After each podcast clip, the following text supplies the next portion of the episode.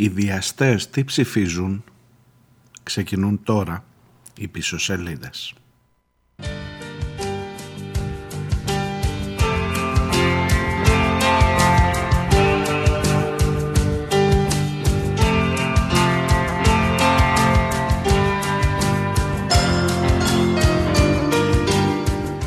Γεια σας, καλώς ήρθατε. Καλή εβδομάδα, Δευτέρα και 10 ο Οκτώβριος. Ερχόμαστε από μια εβδομάδα που τέλειωσε πολύ βαριά με την υπόθεση των δύο ναυαγίων και αυτή εδώ η Δευτέρα ξεκινά με το δακρυσμένο τραγούδι The Weeping Song Nick Cave και Blixa Bargeld Οπότε όπως καταλαβαίνετε τα πράγματα δεν προμηνύονται πολύ ευχάριστες, πολύ ευχάριστη διάθεση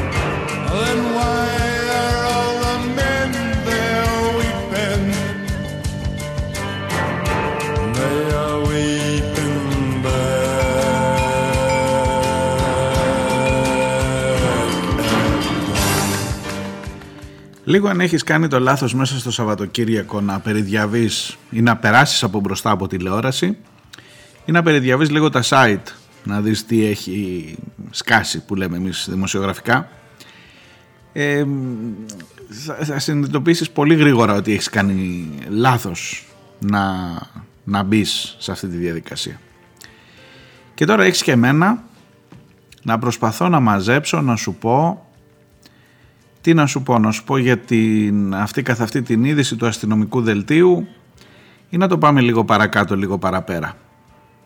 Συνήθως επιλέγω το δεύτερο όπως ξέρεις, αλλά και αυτά τα ίδια τα δεδομένα της είδησης δεν σε αφήνουν να ησυχάσεις, ρε παιδί μου. Δηλαδή πραγματικά από πού να το πάρεις και πού να το πιάσεις για να φτάσεις σε ένα σημείο να μιλήσεις για το μετά, για το πιο βαθύ, για το πολιτικό, ένα κορίτσι 12 χρονών το οποίο είναι στα χέρια ενός τύπου 53 την έχει στο μαγαζί του. Όχι μόνο την βιάζει όχι μόνο την μαγνητοσκοπεί και δημοσιεύει σε ψεύτικα προφίλ και σε διάφορους χώρους το βίντεο αλλά προσκαλεί και άλλους και την εκδίδει 50 ή 70 ευρώ ε, με την απειλή όπλου μέσα σε αυτοκίνητα και στείνει μια φάμπρικα πάνω στο σώμα ενός κοριτσιού 12 χρονών. 12. Και στείνει μια φάμπρικα στο σώμα αυτού του κοριτσιού για αρκετούς μήνες, καμιά διακοσαριά λέει τόσα αιτήματα είχε για ραντεβού. Έχει συλληφθεί αυτός, έχει συλληφθεί άλλος ένας από τους πελάτες Ψάχνουμε να δούμε ποιοι είναι οι άλλοι πελάτες και ψάχνουμε να δούμε τι στο καλό, τι, τι στην ευχή μας συμβαίνει.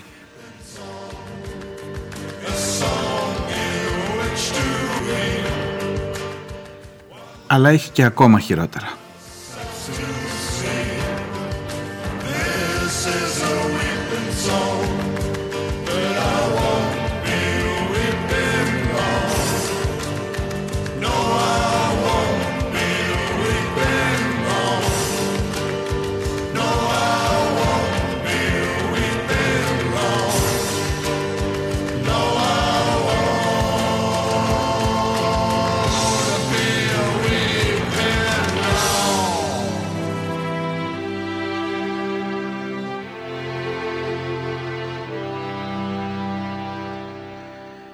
Μετά τον Nick Cave έρχεται εδώ η Lady Gaga. Till It Happens to You, ένα τραγούδι που έχει ταυτιστεί τα τελευταία χρόνια με το κίνημα Me Too και με τις ιστορίες αυτών των κοριτσιών. It gets better in time. You say I pull myself together, pull it together, you'll be fine. Tell me what the hell do you know? What do you know? Tell me how.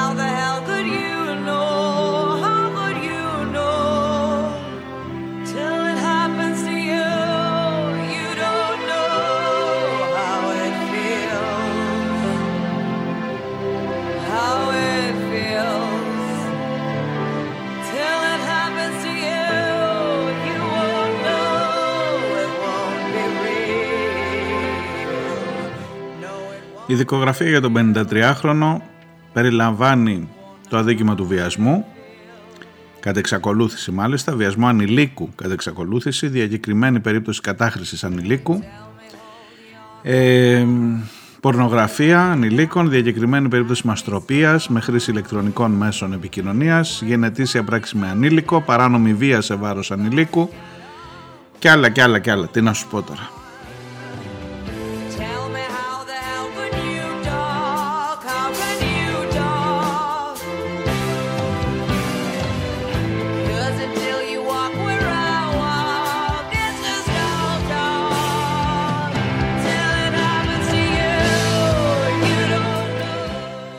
Στα μεγάλα μέσα ενημέρωσης η είδηση τελειώνει εδώ.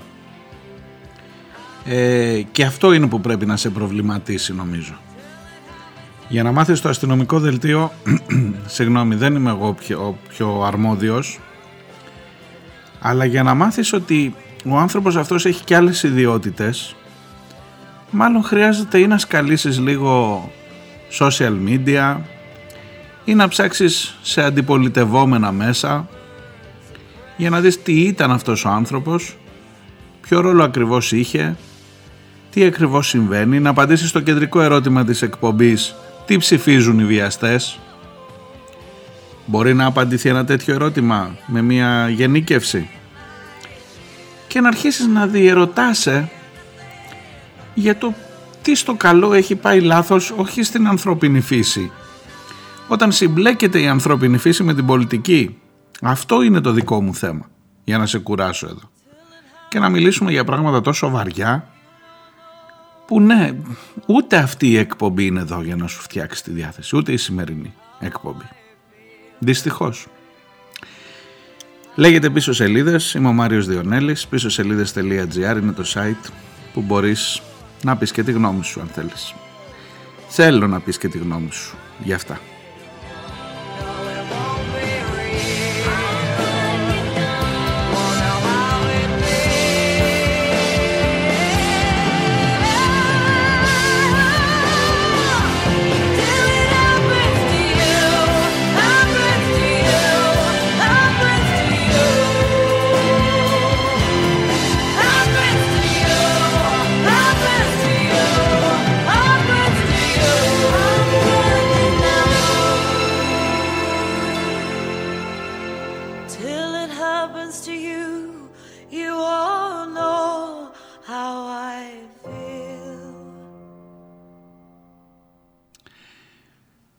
Επόμενο είναι ένα τραγούδι της Story Amos, λέγεται Me and the Gun, εγώ και ένα όπλο, όπως ακριβώς ήταν αυτό το κορίτσι, το 12χρονο.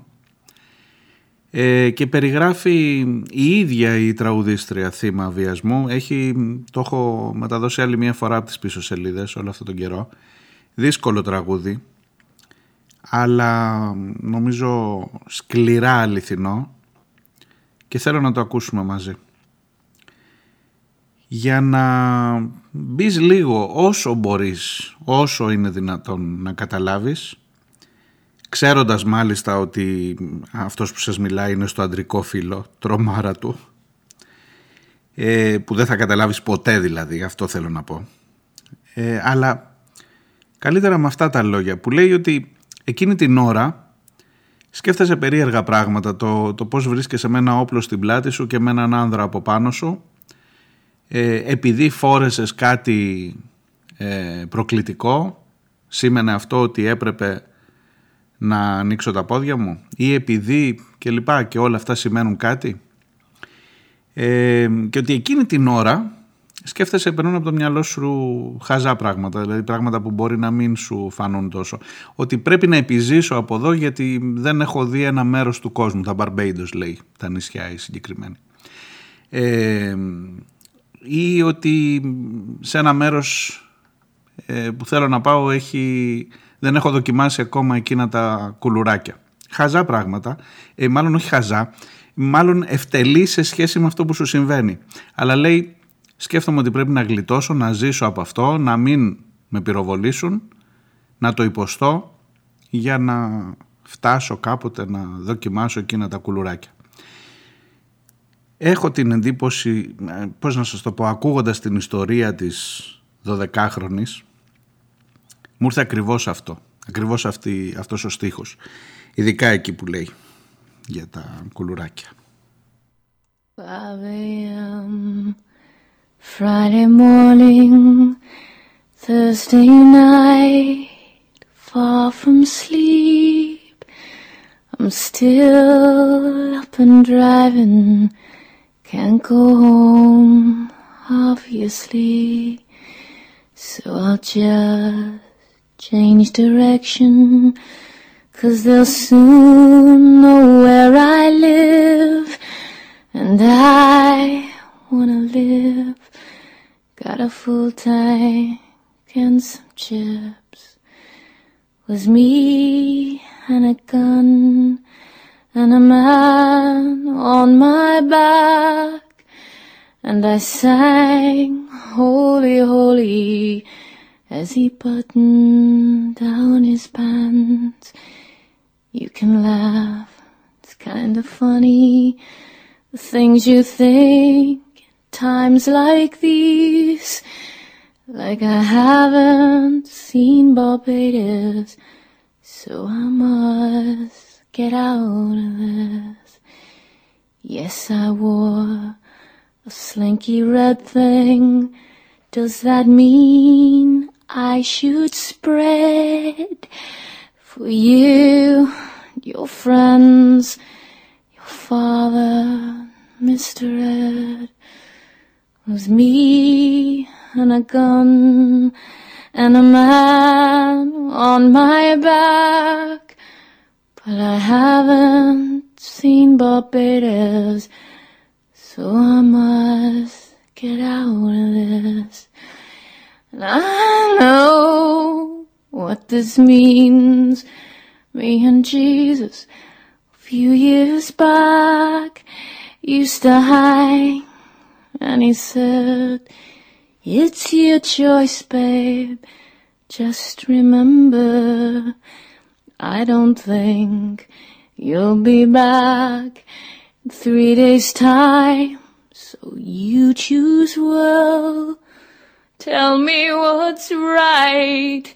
Is it my right to be on my stomach? A Fred Seville. It's me and a gun and a man on my back. But I haven't seen Barbados, so I must get out of this. And do you know Carolina, where the biscuits are soft and sweet? These things go through your head when there's a man on your back.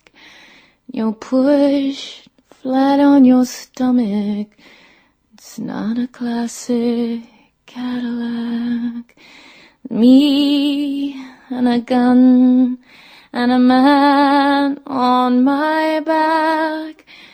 But I haven't seen Barbados, so I must get out of this.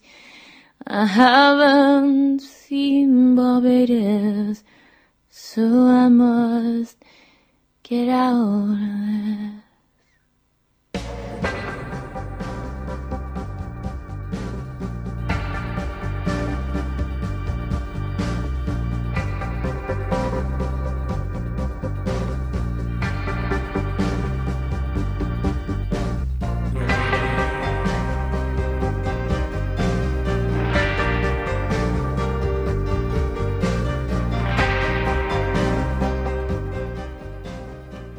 Τώρα κοίταξε, αν μέχρι εδώ έχεις στενοχωρηθεί, έχεις οργιστεί για μία από αυτές τις εκατοντάδες, τις χιλιάδες πια περιπτώσεις που είναι μπροστά μας, δίπλα μας, γύρω μας έρχεται η ώρα να μάθεις και την άλλη μισή είδηση. Αυτή που περιέργως δεν είναι γραμμένη στα μεγάλα site. Θέλεις να σου πω στα φιλοκυβερνητικά site και αυτό ισχύει.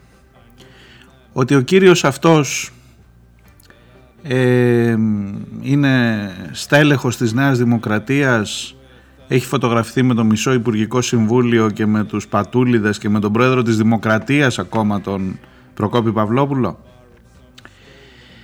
Θέλεις να μάθεις ότι ο κύριος αυτός, δεν λέω το όνομά του, θεωρώ δεδομένο ότι την ώρα που θα ακούτε την εκπομπή, επειδή όλα αυτά έχουν σκάσει μες στο Σαββατοκύριακο και οι εισαγγελίες, ξέρετε, απολογείται σήμερα Δευτέρα, θεωρώ δεδομένο ότι πριν το μεσημέρι της Δευτέρας θα έχεις μάθει επισήμως το όνομά του. Γιατί τώρα άμα μπει σε όλο το facebook από εδώ από εκεί στα site ε, υπάρχει, υπάρχει και η φωτογραφία του, υπάρχει και το όνομά του, όχι στα μεγάλα όπως σας είπα. Ε, αλλά είναι αλλιώς αυτό και αλλιώς να βγει εκείνη η εισαγγελική παραγγελία που λέει ότι δημοσιοποιούνται τα στοιχεία του συγκεκριμένου ώστε αν υπάρχουν καταγγελίες και άλλες να φτάσουν στην αστυνομία και να δεθούν και άλλες υποθέσεις που τον αφορούν. Θεωρώ δεδομένο ότι θα έχει γίνει αν δεν έχει γίνει να καταλάβεις ότι τα πράγματα είναι πολύ περίεργα. Αλλά θεωρώ ότι θα γίνει. Ε, την ώρα που γράφεται η εκπομπή ακόμα δεν έχει δημοσιοποιηθεί, οπότε από σεβασμό και στους ραδιοφωνικούς σταθμούς που μεταδίδουν την εκπομπή θα αποφύγω να πω το όνομά του. Αλλά η ουσία δεν είναι αυτή, να μάθεις ένα όνομα. Η ουσία είναι να μάθεις ότι ο άνθρωπος αυτός είναι στέλεχος της Νέας Δημοκρατίας, ενός κόμματος σε πάση περιπτώσει, ε, θα σου πω μετά τι θέλω να, που θέλω να καταλήξω. Έχω βάλει από την αρχή της εκπομπής ένα ερώτημα. Τι ψηφίζουν οι βιαστές. Και είναι ένας άνθρωπος ο οποίος είναι υπεράνω πάσης υποψίας. Είναι ο συγκεντρωσιάρχης του Γιώργου Πατούλη. Οργανώνει στο σπίτι του, ο δράστης, στο σπίτι του οργανώνει εκδηλώσεις προεκλογικές για τον Γιώργο Πατούλη τον πρόεδρο του Ιατρικού Συλλόγου εκτός από Περιφερειάρχης Αθηνών, Αττικής. Φωτογραφίζεται με τον Θάνο Πλεύρη, τον Υπουργό Υγείας. Φωτογραφίζεται με όλα τα στελέχη, ανθυποστελέχη της Νέας Δημοκρατίας. Φωτογραφίζεται με τον Αντώνη Σαμαρά. Φωτογραφίζεται με τον Προκόπη Παυλόπουλο. Η σύζυγός του είναι εκλεγμένη τοπική σύμβουλος σε κάποια από τα διαμερίσματα της Αθήνας στον, στον Κολονό ε, τα, τα τοπικά διαμερίσματα της Αθήνας με, την, με τον συνδυασμό του Κώστα Μπακογιάννη φωτογραφίζεται η σύζυγος με την Τώρα Μπακογιάννη. Τι άλλο να σου πω τώρα; Τι άλλο να σου πω για το ποιος είναι ο άνθρωπος που στο πρώτο μέρος σου είπα τι έκανε σε ένα 12χρονο κορίτσι. Εκτός από αυτούς φωτογραφίζεται και με άλλους. Γενικά το είχε με τις φωτογραφίες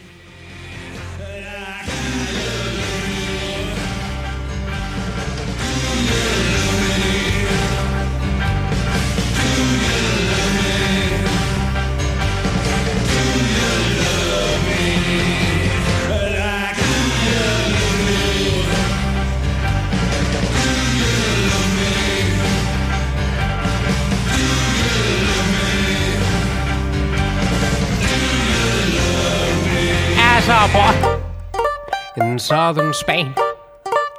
He was poor with a silver wing, poked through collars, tore jacket sleeves, always there where folks could see. As a boy in southern Spain, folks would stare at his silver wing like his mama's temper. Φωτογραφίζεται με παπάδες φωτογραφίζεται με αστυνομικούς, φωτογραφίζεται να κάνει λιτανίες σε εικόνες, να ανάβει το κερί του, να πηγαίνει στο Αγίου Παϊσίου τα... Ε, εκεί εν πάση περιπτώσει. Γενικά φωτογραφίζεται σε όλο αυτό, σε όλο αυτό το πλαίσιο που λέει πατρίς, θρησκεία και οικογένεια. Οικογενειάρχης. Ο γιος του, τώρα θα μου πεις το γιο γιατί να τον μπλέξεις. Αν ο γιος του ήταν ένας υδραυλικός θα σου έλεγα ότι δεν με αφορά.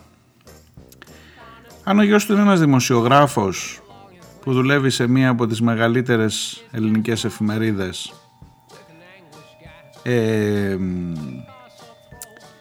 ασκώντας ενός είδους εκείνο το μικρό κομματάκι ή μεγάλο κομματάκι που η δική μας εξουσίας εννοώ που η δική μας η φάρα βαφκαλίζεται ότι ασκεί το να εμπλακεί το κομματάκι της εξουσίας του γιου με το κομματάκι της εξουσίας ή με, την, ε, με, με τον περίγυρο της εξουσίας που απολαμβάνει ο συγκεκριμένος δράστης με όλους αυτούς που σας είπα νωρίτερα αρχίζει να παίρνει μια άλλη διάσταση. Γι' αυτό με αφορά τι δουλειά κάνει ο γιος του όταν κάνει αυτή τη δουλειά, του δημοσιογράφου. Και αρχίζει το πράγμα να μπλέκεται τόσο πολύ που πραγματικά δεν ξέρω τι, τι μπορεί να σε κάνει να, να βγεις λίγο, αν, αν έχεις τη δυνατότητα. Δηλαδή, όταν είσαι, έχω, έχω μια μητέρα στην, στη, σε, όλο αυτό το, στην περιγραφή της είδησης. υπάρχει η μητέρα του κοριτσιού που λέει ότι έτσι και, έτσι και τον βγάλετε έξω θα τον θάψω με τα ίδια μου τα χέρια. Έλα να της πεις ότι έχει άδικο.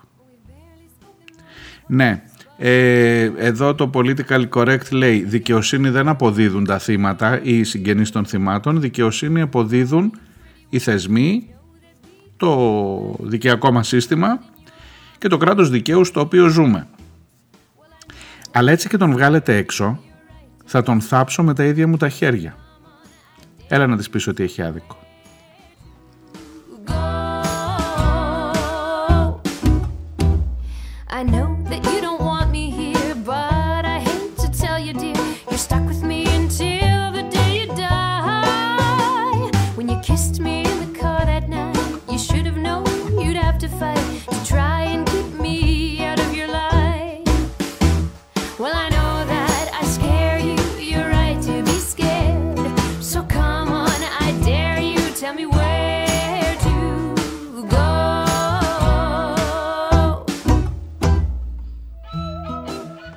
Έρχεται η ώρα να σας διαβάσω το μήνυμα του Χρήστου ε, το οποίο μάλλον έρχεται χωρίς να ε, αναφέρεται στο συγκεκριμένο περιστατικό. Έρχεται να πάρει μια εικόνα από όλα όσα συζητάμε για το σύστημα της δικαιοσύνης το, το τελευταίο διάστημα, τις τελευταίες ημέρες και να τα βάλει σε μια σειρά της οποίας σειρά η, η τραγική κατάληξη συνέχεια του μηνύματος αυτού πέφτει πάνω εδώ ακριβώς στον συγκεκριμένο κύριο σε εισαγωγικά. Γκρινιάζουμε, μου λέει ο Χρήστος, πολύ συχνά για την ελληνική δικαιοσύνη. Τη ζητάμε να μην προκαλεί εξόφθαλμα σε περιπτώσεις όπως για παράδειγμα ο Ζακ, ο Σαμπάνης, ο Λιγνάδης. Τη ζητάμε εκτός από τα στημένα και άδικα κατηγορητήρια εναντίον αναρχικών να κινείται σε αυτονόητες προβλεπόμενες διαδικασίες εναντίον αυτών που τα έστησαν τα κατηγορητήρια αυτά. Τη ζητάμε να μην σφυρίζει αδιάφορα, να μην αληθορίζει σε περιπτώσεις τύπου Siemens, Νοβάρτη, υποκλοπών, ευθυνών για θανάτου στην πανδημία κλπ. Τη ζητάμε αν όχι να τραβήξει το αυτή, τουλάχιστον να επιπλήξει όλους όσου ευθύνονται για την ολοένα και πιο συχνή αστυνομική ασυδοσία. Μάλλον όμως την αδικούμε. Της βάζουμε ψηλά τον πύχη ενώ αυτή είναι ανίσχυρη και αδύναμη. Της ζητάμε να τα βάλει με τα θηρία, να σταματήσει να εξυπηρετεί συμφέροντα, ενώ αυτή δεν μπορεί ούτε καν μέσα στις αίθουσές της, μέσα στο γήπεδό της να επιβάλλει τα στοιχειώδη σε ένα ανυπόλοιπτο ναζιστό σκουπίδι. Δεν έχω καλό προέστημα για την έφεση, εννοεί για τη δίκη της Χρυσής Αυγής. Ασφαλώς και δεν νικέται όλος αυτός ο απόπατος στα δικαστήρια, όμως είναι θέμα συμβολισμού και δικαίωσης, ειδικά για αυτούς που πόνεσαν. Και κάτι μου λέει ότι θα νοσταλγήσουμε τη Λεπενιώτη, αυτή είναι η, πρώην πρόεδρο, η, η πρόεδρος στο πρώτο δικαστήριο.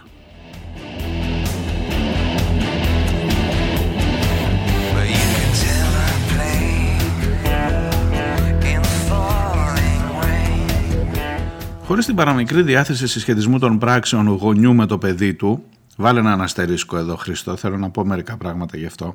Από πολιτική άποψη και μόνο, ο Υπουργός Υγείας, ο ιό Πλεύρης δηλαδή, που έκανε καταδρομικές επιχειρήσεις με πάμπερς στα εξάρχεια για την πάταξη της ανομίας, όντας και ο ίδιος νομικός, επίσημος πολιτικός θεσμός και φορέας άσκησης εξουσίας, δεν ενοχλείται άραγε καθόλου με την ανομία και τον εσμό στις δικαστικές αίθουσες. Προφανώς εννοεί που προκύπτει από τον πατέρα του, από τη στάση του πατέρα του. Διάλειμμα, πολύ το ανοίξαμε. Και εγώ και ο Χριστός και στο δεύτερο μέρος έχω να σας πω πολλά.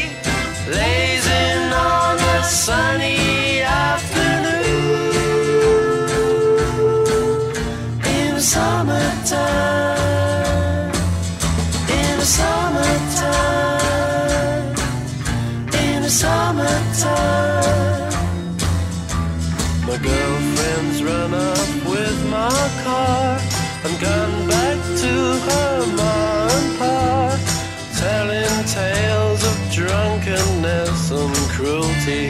Now I'm sitting here, sipping at my ice cold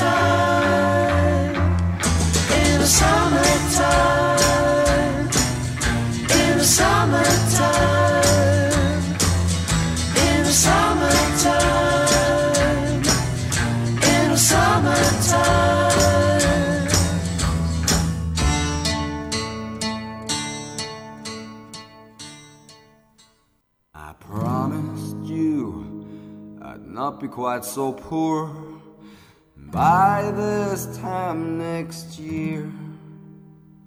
I guess I've already failed, given my reluctance to be paid any more than I think I deserve.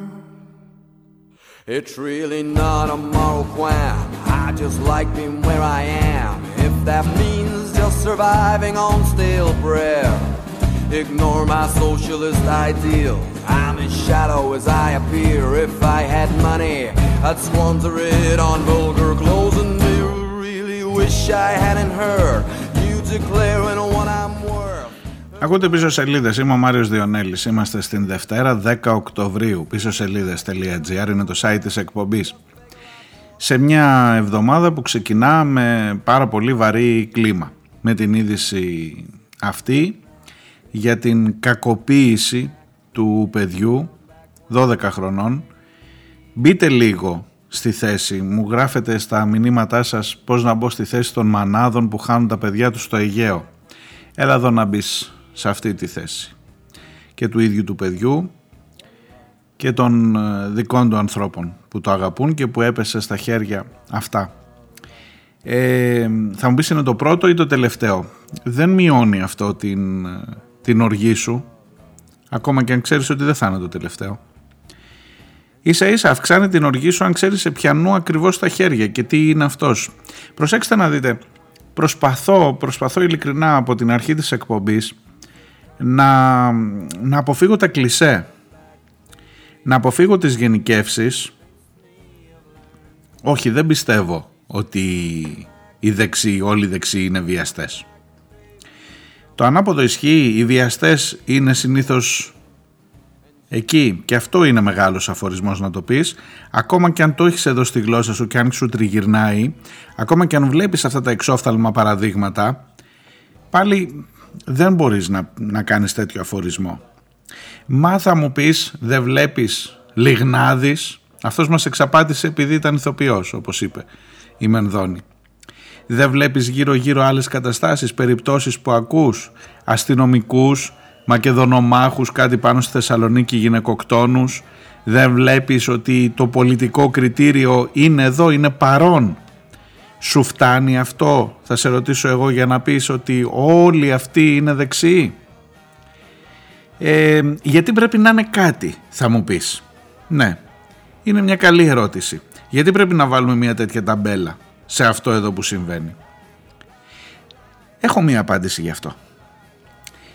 Γιατί αν, ίσως να με θυμάσαι σε προηγούμενες εκπομπές, ίσως να με θυμάσαι να θυμώνω πολύ και να σου λέω εδώ το πόσο, πόσο βλέπω ότι αυτή εδώ η κοινωνία είναι, πάει προς τα πίσω αντί να πηγαίνει μπροστά. Όταν για παράδειγμα οι πολιτικές αποφάσεις καθορίζονται από άλλους παράγοντες Δηλαδή, θυμώνω πολύ με το να καθορίζουν, όχι με την εκκλησία αυτή καθ' αυτή. Δεν έχω τίποτα με την εκκλησία, με το αυτό και άσε τι πιστεύει ο καθένας μας και πού είναι και πώς το νιώθει, είναι μεγάλη κουβέντα. Αλλά όταν βλέπεις ότι ο κόσμος της εκκλησίας, το πλήρωμα, το πίμνιο, χρησιμοποιείται ως μέσο πίεσης ε, η πίστη του, όχι το ίδιο, η πίστη του ότι θα μπορεί ο ηγέτης ο θρησκευτικός να κατευθύνει μια διαδικασία και να μιλήσει με έναν συγκεκριμένο τρόπο στους πιστούς ώστε να τους κάνει αναλόγως με τα συμφέροντα του εκκλησιαστικού ε, πληρώματος να καθορίσει και την ψήφο τους και να ορίσει πώς θα πάνε τα πράγματα από εδώ και πέρα και με ποιες αποφάσεις θα κινηθούμε και με, ποιοι, με ποιες διαδικασίες θα μπούμε σε αυτή, την, ε, σε αυτή την συζήτηση κάθε φορά, κάθε φορά όμως θα μπαίνουμε σε αυτή τη συζήτηση για το τι ακριβώς ε, θα αποφασίσουμε με βάση τα πιστεύω των πολιτών.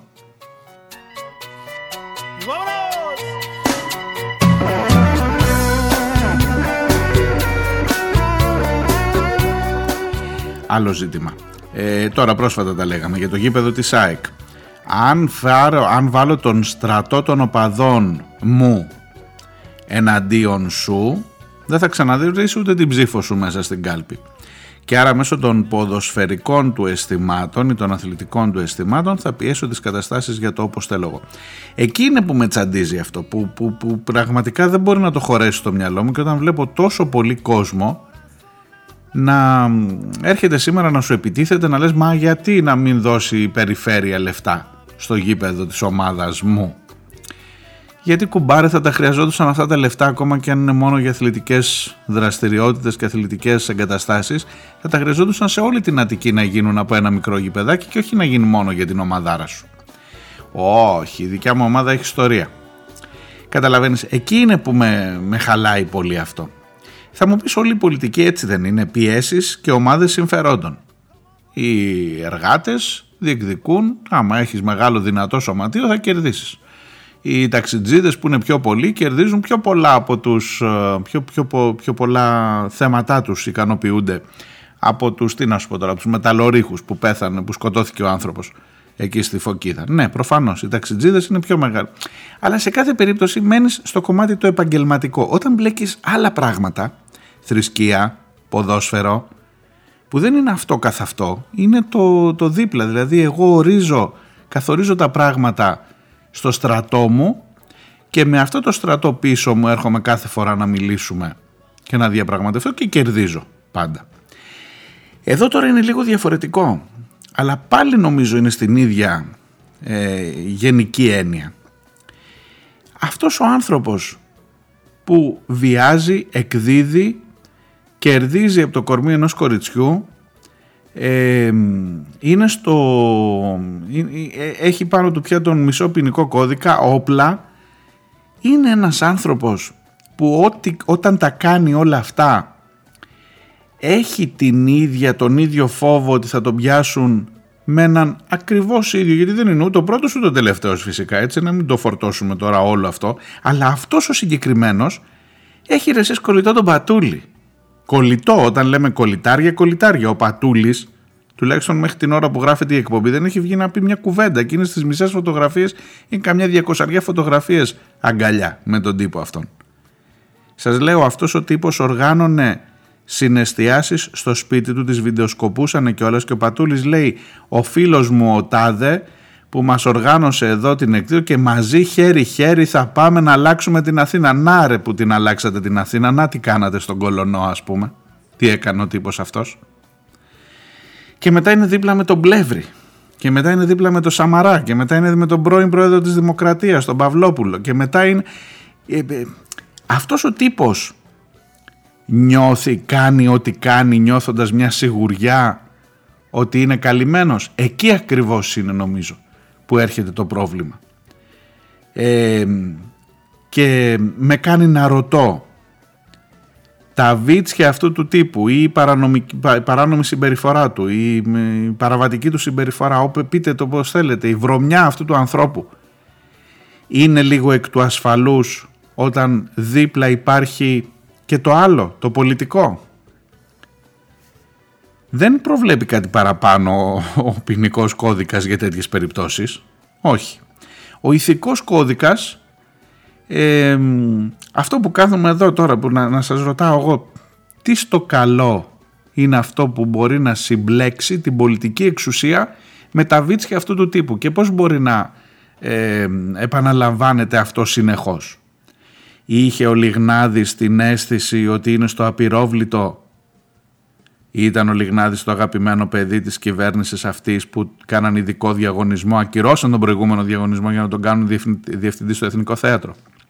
Μπορούσε να νιώθει σίγουρος εκεί που ήταν ότι δεν τον κουνάει κανείς και ότι δεν υπάρχει κανένα πρόβλημα. Έπαιξε ρόλο η σχέση αυτή με το ότι ο Λιγνάδης σήμερα είναι στο σπίτι του είναι τυφλή δικαιοσύνη απέναντι σε έναν με αυτού του είδους τις ορέξεις που εκμεταλλεύεται κάποιους ανθρώπους και ειδικά ανήλικα παιδιά. Είναι τυφλή να αντιμετωπίσει και τους δύο το ίδιο. Πολλά ερωτήματα θα μου πεις τώρα και τι περιμένεις τώρα να σε αυτό. Η, η, κύρια ερώτηση, η κύρια ερώτηση, σας θυμίζω υπάρχουν και κάτι υποθέσεις με Νίκο Γεωργιάδη, με τη Βουλγαρία, Ρουμανία που ήταν πάλι στέλεχος της Νέας Δημοκρατίας. Σας θυμίζω ότι όλο αυτό που έσκασε στο Μητού είχε διάφορους τύπους παράγοντες σε ομοσπονδίες και λοιπά. Θυμάστε την υπόθεση Μπεκατόρου; Πέθανε αυτός ο βιαστής της Μπεκατόρου. Ε, γενικά το κομμάτι εξουσία με το κομμάτι βίτσιο όταν συμπλέκονται η κατάσταση είναι εκρηκτική και είναι τόσο απογοητευτική για το που πάει αυτή η χώρα και βάλτε από πίσω, ειδικά στον τελευταίο εδώ αυτόν του, της περίπτωσής μας, βάλτε και λίγο εκκλησία από πίσω γιατί ήταν και καλός χριστιανός. Πήγαινε, έκανε τις εικόνες, λιτανίες και τέτοια. Βάλτε και την αστυνομία που φωτογραφιζόταν και δεν ξέρω και εγώ τι άλλο θα βγει δίπλα σε αυτό. Λοιπόν, δικαιούμαι ή δεν δικαιούμαι να με κάνει αυτό να φύγω λίγο από τις αρχές μου; Εγώ σας λέω ειλικρινά ότι αυτού του είδους το κλισέ ή ταμπέλα ότι να ρε παιδί μου άμα είναι βιαστής δεξιός θα είναι ξέρω δεν, δεν ήρθα να σας πω κάτι τέτοιο αλλά με, μου τραβάει τη γλώσσα όλο αυτό που συμβαίνει μία, δύο, τρεις, τέσσερις θα μου πεις από την άλλη πλευρά ήταν και ο Κιμούλης. Θυμάστε την υπόθεση του Κιμούλη. Βέβαια δεν μιλάμε για τέτοια πράγματα. Μιλάμε εκεί για μια κατάσταση που δεν έχει φτάσει ακόμα στα δικαστήρια. Ε, και ο Κιμούλης ήταν από τους αριστερούς. Ο Κιμούλης θυμάσαι ότι ο Κιμούλης ήταν ε, αυτός που προλόγιζε τον Τζίπρα στο, στη μεγάλη συγκέντρωση για το όχι, για το δημοψήφισμα.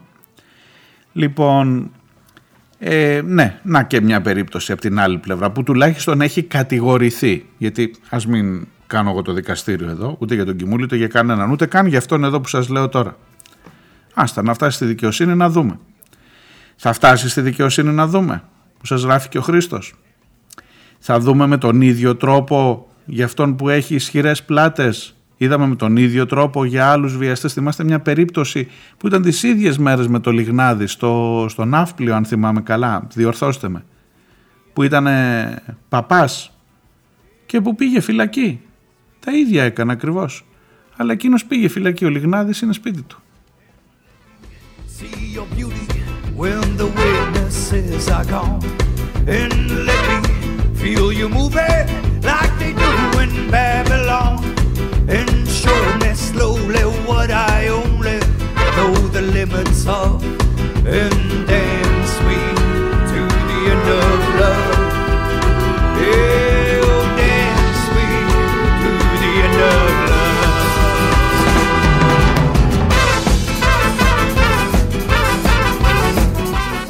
Θέμα πλεύρης.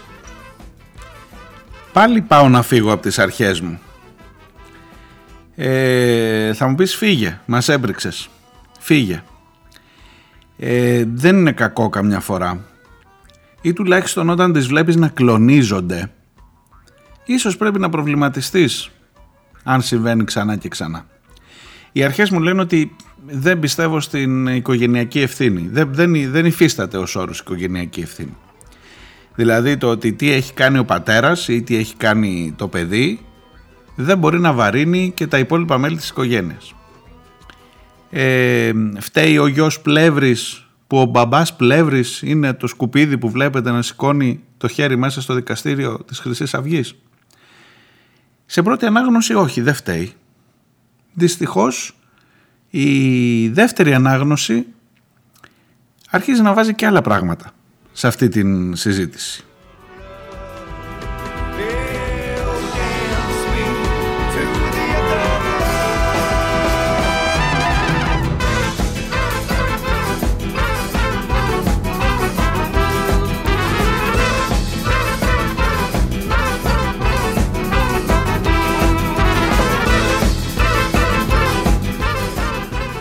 Όπως σας, έλεγα, όπως σας έλεγα και για το γιο του δράστη του κατά εξακολούθηση συνδυασμού αυτού του 12χρονου κοριτσιού που είναι δημοσιογράφος έτσι θα σας πω και για τον γιο του Κωνσταντίνου Πλεύρη ότι είναι ένας υπουργός της κυβέρνησης και ακόμα και αν υποθέσουμε ότι ρε παιδί μου αυτό το παιδί για τον μικρό λέω έχει μεγαλώσει μέσα σε ένα σπίτι που ο φασισμός ήταν ε, καθημερινότητα, ψωμοτήρι. Ε, φταίει για τον πατέρα του. Έτσι μεγάλωσε. Τι να κάνουμε τώρα. While the hammer runs low, they both go out to play on that cold and rainy day. And Bohemian sings us his song while the hammer wanders along, bringing the glory of Το θέτει και ο Χρήστος αυτό το ερώτημα και νομίζω ότι σήμερα ταυτιζόμαστε και σήμερα ταυτιζόμαστε πλήρως. Λέει όντας και ο ίδιος νομικός ο Πλεύρης σήμερα είναι ένας στασμένος δικηγόρος. Είναι υπουργός, εκπροσωπεί την ε, μέρημνα που υποτίθεται ότι δείχνει σε όλους ανεξαιρέτως και χωρίς διακρίσεις τους πολίτες ε, η πολιτεία για τα θέματα της υγείας, είναι ο Υπουργός Υγείας αυτής της χώρας, εν μέσω πανδημίας και ανέχεται τον πατέρα του να σηκώνει το χέρι φασιστικά μέσα σε ένα δικαστήριο, το δικαστήριο κάνει ότι δεν βλέπει για να τον αποβάλει έξω και να μην του επιτρέψει ποτέ να ξαναμπεί να δικάσει. Και ο γιος υπουργός δικηγόρος θεσμικός φορέας όπως μου γράφει και ο Χρήστος είναι ένας θεσμός, ένας φορέας άσκησης εξουσίας δεν ενοχλείται, δεν κάνει κάποια δήλωση, δεν αποκηρύσει υπάρχει, απλά υπάρχει. Ανέμορε ο μπαμπάς ενός υπουργού χαιρετά φασιστικά μέσα σε ένα δικαστήριο. Έλα μωρέ, ψιλοπράγματα τώρα, γιατί κάθεσαι και εσύ και ασχολείσαι; Γιατί εγώ λέω ότι όλο αυτό βρωμάει. Δεν θα φύγω από τη βασική μου αρχή ότι του πατέρα και του γονιού τα αμαρτήματα δεν πρέπει να βαρύνουν τα παιδιά. Αλλά τα παιδιά τα αναγνωρίζουν ότι είναι αμαρτήματα ή είναι μια χαρά. Ή μήπως για να σας το πάω ακόμα χειρότερα και ακόμα πιο βαθιά. Μήπως το πελατολόγιο που βλέπει το χεράκι να σηκώνεται επειδή δεν μπορεί να δει τον ίδιο τον Υπουργό ε, τώρα υπουργός να κάνει τέτοια πράγματα. Όταν δεν ήταν υπουργός, έλεγε να τους πνίγουμε, να τους κάνουμε τη ζωή κόλαση στους μετανάστες, να μην έρθουν εδώ να πηγαίνουν στις χώρες τους και να τους λένε εκεί στην Ελλάδα είναι κόλαση. Τα έλεγε αυτά μια χαρά. Τώρα που έγινε υπουργός, είναι λίγο, καταλαβαίνετε, πιο καθώς πρέπει. Μήπως κάνει τη δουλειά ο μπαμπάς, Μήπως δουλεύει μια χαρά οικογενειακή επιχείρηση, είδες πως αρχίζω να έρχομαι κι εγώ στο θέμα οικογενειακή ευθύνη και να βάζω αστερίσκους; Και άμα βάλεις τον πρώτο αστερίσκο ξέρεις μετά δεν, δεν συμμαζεύεται. Και ήδη έβαλα δύο. Και για τον δικηγόρο Παύλα Υπουργό γιο του φασίστα ε, μόνος του λέει ότι είναι φασίστας δεν τον κατηγορώ εγώ λέει δεν απαγορεύεται να είμαι φασίστας και για τον δημοσιογράφο Παύλα διαμορφωτή κοινής γνώμης του βιαστή που έχει τις συνδέσεις του και τα κονέ του στη Νέα Δημοκρατία και στο Μισό Υπουργικό Συμβούλιο. Δύο αστερίσκες προς την οικογενειακή ευθύνη σε μία μέρα. Καταλαβαίνετε ότι έχω ζήτημα με τις αρχές μου. Πρέπει να ξανασυζητήσουμε. Εγώ με τις αρχές μου.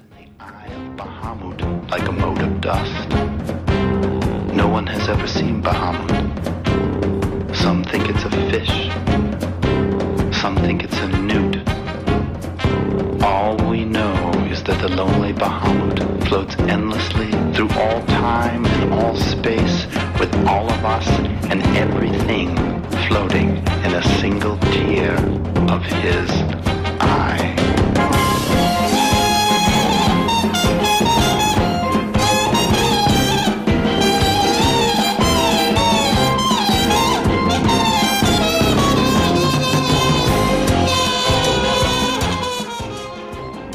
Για τις ε, μανάδες μου γράφει η φίλη Νούλη ε, με συγκλώνησε λέει η εκπομπή της Παρασκευής. Τώρα σαν μάνα αναρωτιέμαι αλήθεια πως η δύναμη ψυχής θέλει η μάνα φύσα για να ακούει να της κάνουν ερωτήσεις οι δολοφόνοι του παιδιού της να βλέπει τον καταδήλωσή του φασίστα πλεύρη να χαιρετάει φασιστικά μέσα στην αίθουσα του δικαστηρίου χωρίς να γίνεται αντιληπτός, το γίνεται αντιληπτός σε εισαγωγικά από τη σεβαστή έδρα, η πρόεδρος της οποίας είχε το θάρρος να την αποκαλεί την Μάγδα Φίσα μη αυτόπτη μάρτυρα που λέει τα ίδια και τα ίδια εκατό φορές.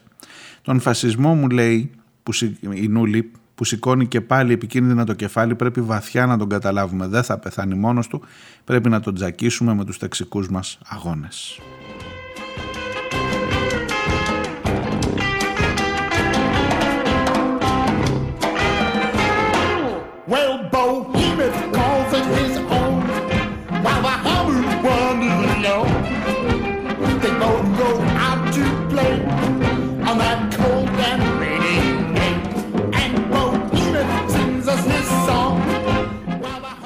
Ε, επίσης μου έχεις στείλει άλλο ένα μήνυμα που λέει για την μία επιτέλους καλή είδηση μέσα σε όλη αυτή τη μαυρίλα που ζούμε για την απόφαση σε σχέση με την ιδιωτικοποίηση του νερού. Ε, επίσης τεράστιο θέμα και εδώ υπάρχει μια θετική απόφαση του Συμβουλίου της Επικρατείας. Επιτέλους και μια καλή είδηση.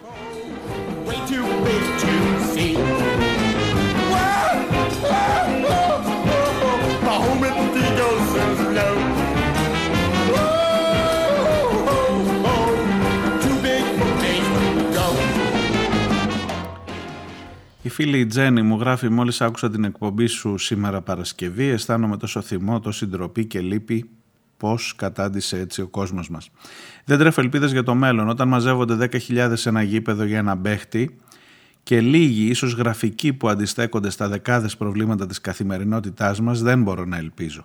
Έρχεται στο μυαλό μου μόνο αυτό που έλεγε ο Βασίλης Μάγκος και ας μην νικήσουμε ποτέ θα πολεμάμε πάντα.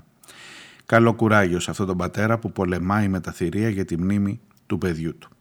Και κάτι τελευταίο. Σε μια εκπομπή στην R3 πριν αρκετά χρόνια, ένας Σύριος γιατρός σε νοσοκομείο κάπου στην κεντρική Μακεδονία είχε πει για τους συμπατριώτες του που έρχονταν από τη θάλασσα: Το μόνο μέρος που μας καλοδέχεται είναι ο ουρανός. Τίποτα δεν άλλαξε από τότε παρά μόνο προς το χειρότερο. Have you seen the well-to-do up on Lenox Avenue, on that famous thoroughfare, with their noses in the air, high hats and collared collars, white spats and fifteen dollars, spending every dime. For a wonderful time. If you're blue and you don't know where to go to, why don't you go where Harlem sits, putting on the ritz, spangled upon a bevy of high browns found down the levee. All misfits pulling on their ribs. And that's where each and every Lulu Bell goes. Every Thursday evening when there's swell bows. Come with me and we'll attend it jubilee and see them spend their last two bits. Pulling on the ribs.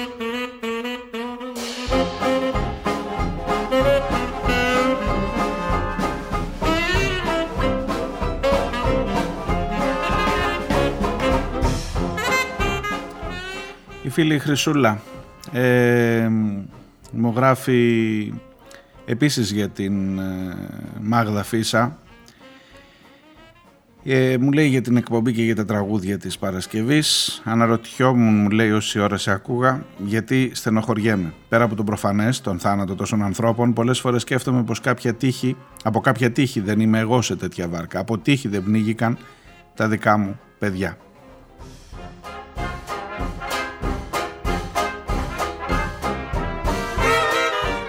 Ευχαριστώ μου λέει για τη ζωή ε, αλλά γιατί μό- μόνο αν είμαστε ευγνώμονες θα καταφέρουμε να συμπονέσουμε και να βοηθήσουμε τους συνανθρώπους μας. That's where each and every Lulu Bell goes. Every Thursday evening with their swell bows, rubbing elbows. Come with me, you will attend their jubilee and see them spend their last two bits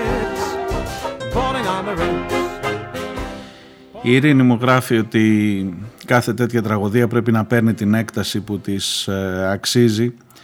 Ένα τραγούδι μου λέει που σκέφτομαι πάντα που πλαντάζω πάντα στο κλάμα είναι αυτό το «Τι με κοιτάς» του Σπύρου Γραμμένου. Είναι αυτό εδώ που ξεκινάει τώρα για το θέμα των προσφύγων και των παιδιών που χάνονται. Τι με κοιτάς, δεν με γνωρίζεις Είμαι εγώ που τη ζωή μου την ορίζεις Εγώ που πέθανα στα καταφύγια Που βρήκα θάνατο μια μέρα καριέο Που ένιωσα πείνα στη ζωή μου την επίγεια.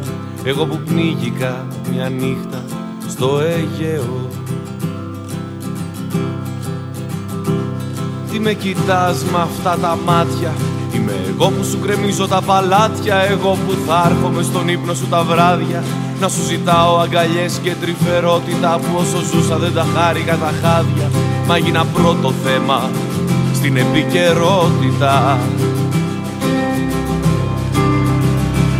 Τι με κοιτάς, τι με λυπάσαι Είμαι εκείνο που δεν θέλεις να θυμάσαι. Ήμουν στη Σμύρνη όταν πηδάγανε στα πλοία. Σε ένα υπόγειο στο Ιράκ όταν γκρεμίστηκε. Τριών χρονών με βομβαρδίσαν στη Συρία. Στο Βελιγράδι έγινα στάχτη που σκορπίστηκε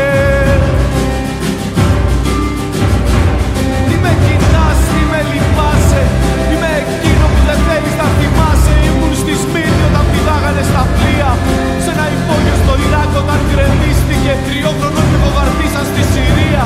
Στο Βελιγράδι έγινα στάχτη που σκορπίστηκε. Μη με κοιτάς, ζητώ συγγνώμη. Δεν μου ζητήσαν ούτε μια φορά τη γνώμη Δεν με ρωτήσανε να γεννηθώ αν θέλω Ούτε αν θέλω να με δείξουν στις ειδήσει Απ' την Ανατολή έτυχε να ανατέλω Κι έτσι να δείσω σε κάποια γωνιά της δύσης